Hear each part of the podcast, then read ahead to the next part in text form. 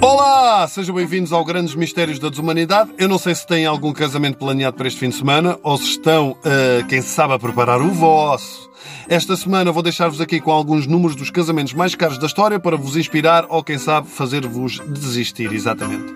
Em maio de 2014 casou-se Kim Kardashian com Kanye West. Curiosamente, um casamento que ainda dura, mas também ainda só passaram 5 anos. Calma.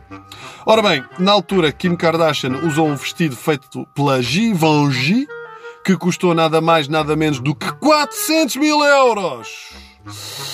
Normal, isto é normal, porque 300 mil foram só para o rabo. Hum, aliás, eu acho que nem precisavam de alugar uma tenda para o copo de água, faziam todos ali debaixo do vestido, naquela zona das nádegas que tinha cobertura para todos.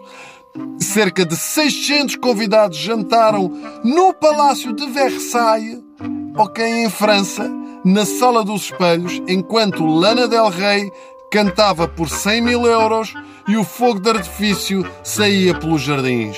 Melhor de tudo, meus amigos, nem sequer era o dia do casamento, não era. O casamento foi no dia a seguir. Mais um bocado isto era um casamento de ciganos, três dias de festa. Isto foi aquilo que eles chamam o jantar de ensaio. Os americanos têm muito isto.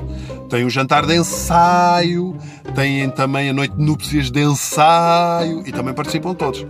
600 pessoas em Versalhes. A cerimónia foi no dia a seguir, em Versalhes? Não, em Florença! Em Itália! Esta gente foi de, de, França para a Itália. Imaginem o croquis para levar esta gente toda para a igreja e ao copo d'água. Se já para ir de Lisboa ao copo d'água em A dos Cunhados, a maior parte das pessoas perde-se, imaginem aqui. O meu pai refila sempre.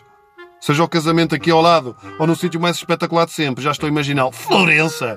Ah, então, mas isto é algum jeito? Como é que eu vou agora para Florença? Não podiam ter feito num, num restaurante aqui perto? Vamos chegar atrasados, de certeza. Quando chegar, já está toda a gente no leitão.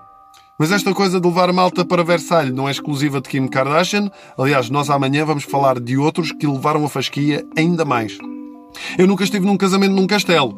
Mas estive num casamento numa quinta onde os empregados estavam vestidos à época medieval e quando foi a vez do leitão, tocou uma corneta e vinham os empregados com o leitão nos ombros e fogo de artifício a sair de todos os orifícios do leitão. Espetacular.